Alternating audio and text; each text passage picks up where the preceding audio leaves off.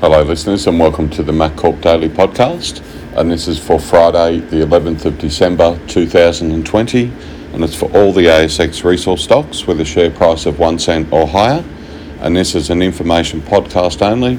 Please read our disclaimer on our podcast page. Well, listeners, a much better day for the ASX resource sector today with a lot more positive statistics, uh, mostly right across the board. Uh, so let's start with the number of ASX resource stocks that traded today with a share price of one cent or higher, and were 540. Remains the same number as yesterday. And looking at the breakdown of the 540 ASX resource stocks that traded today, there were 226 gains, a huge um, jump from 126 yesterday. So that's a huge turnaround there, listeners, and a very uh, positive one at that. There were 140 with no gain, up from 138 yesterday, and there were 174 with a loss, down significantly from 276 yesterday. Another huge turnaround and very positive stat there. Let's continue uh, the good news. We'll look at the uh, volume. The volume did drop slightly to 1.38 billion, down from 1.66 billion yesterday. Therefore, the average volume per stock has also uh, dropped. It's dropped to 2.56 million average volume per stock, down from 3.08 million average volume per stock yesterday. Looking at the um, average gain loss, it's at a positive average gain today of 0.99%, a nice turnaround from a negative 0.64% average uh, loss yesterday to again a positive average gain of 0.99% average gain per stock today. So great result there. Let's continue the good news and look at the top five best performing ASX resource stocks for today. And they were at number one, Strickland Metals Limited, ASX code STK, and it had a positive gain of 34.69% today. At number two, we have Carpentaria Resources Limited, ASX code CAP, and it had a positive gain of 32.56% today. At number three, we have Fenix Resources Limited, ASX code FEX, and it had a positive gain of 29.27% today. And at number four, we have IGO Limited, ASX code IGO, and it had a percentage gain of 24.04% today. Now, I just want to highlight that that is significant with IGO being in the top five best performing ASX resource stocks for today, um, particularly when you look at that it has a market cap of over 3.7 billion and it had such a positive gain today. Haven't seen that for quite some time, so great result there for um, IGO. And rounding off, uh, number five is White Cliff Minerals Limited. ASX code WCN, and it had a percentage gain of 23.08% today. So, congrats to all holders of the top five best performing ASX resource stocks for today, again being STK, CAP, FEX, IGO, and WCN. Again, congrats to all holders of those top five best performing ASX resource stocks with the positive gains and activity with volume today. Let's move on and look at the um, commodities today. And the best performing commodities for today were gold, copper, iron ore, nickel, uranium, zinc, and lithium, all performing well today. As far as the highest traded stock today, and I believe it was uh, for the third time this week, third day running, was Six Sigma Metals Limited, ASX code SI6, and it had a um, uh, 8.27% of the company was traded today. So, is there something happening at Six Sigma Metals? Who can answer that question?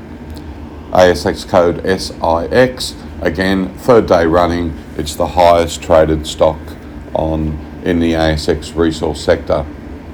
All right, let's look at the general top 20 today and their percentage staff admin spend versus project percentage spend for the last 12 months and it's sitting at 70% listeners, and that's up from 63% yesterday. So, effectively, what that means is over the last 12 months of the general top 20, they're spending an average of 70% on staff admin and a very low 30% on projects. Listeners, that's not good enough unless COVID or, or other um, other legitimate reasons that you know the project spend should always be higher than the staff admin spend, but constantly it's the other way around with the general top 20. And looking at the general top 20 today, and they've spent in excess of $25 million on projects in the last 12 months. All right, let's move on and look at the um, the ERP statistics within the ASX resource sector. And there are 141 ASX resource stocks that traded today with a share price of one cent or higher that use an ERP software solution, and that's down slightly from 143 yesterday. A huge turnaround with a positive gain loss per stock today.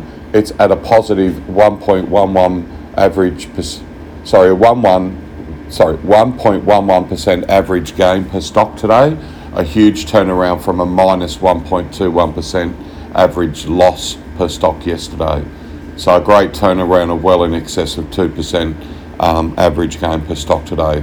A nice stat there.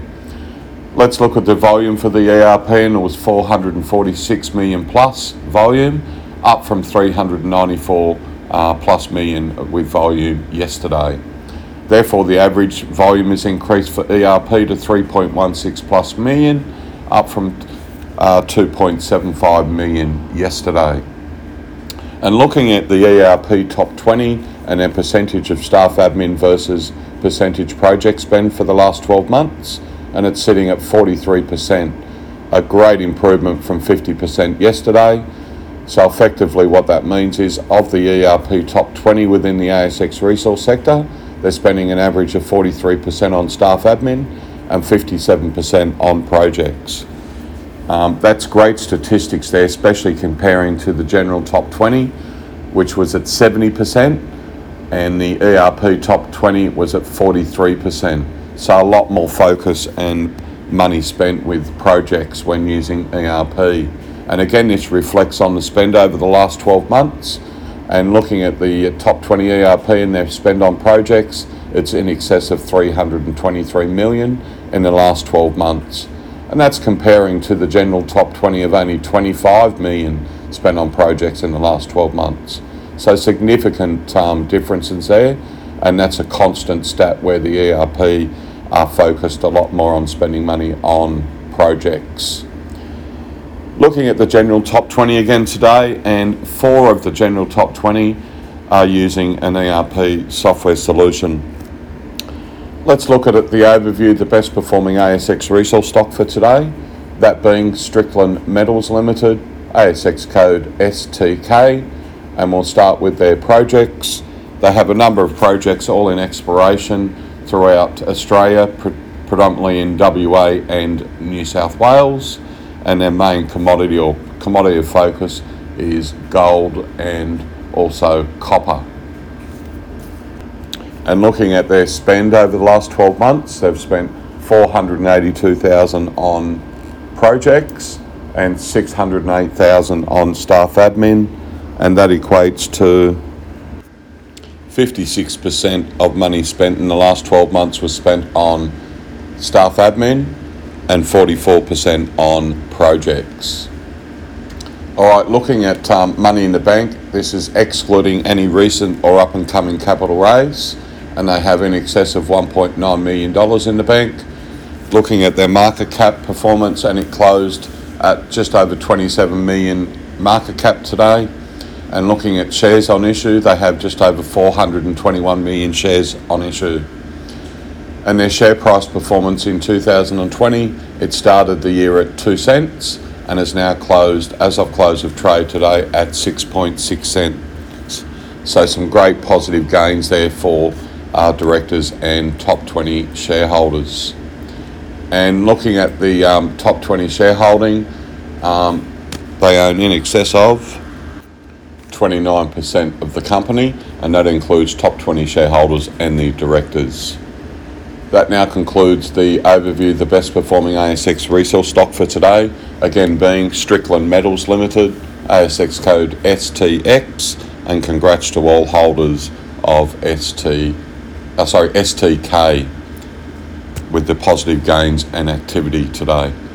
That now concludes the MacCorp Daily Podcast for today. Thanks again for listening and enjoy your weekend. And we will also uh, do the MacCorp Weekly Podcast uh, throughout the weekend. Goodbye for now.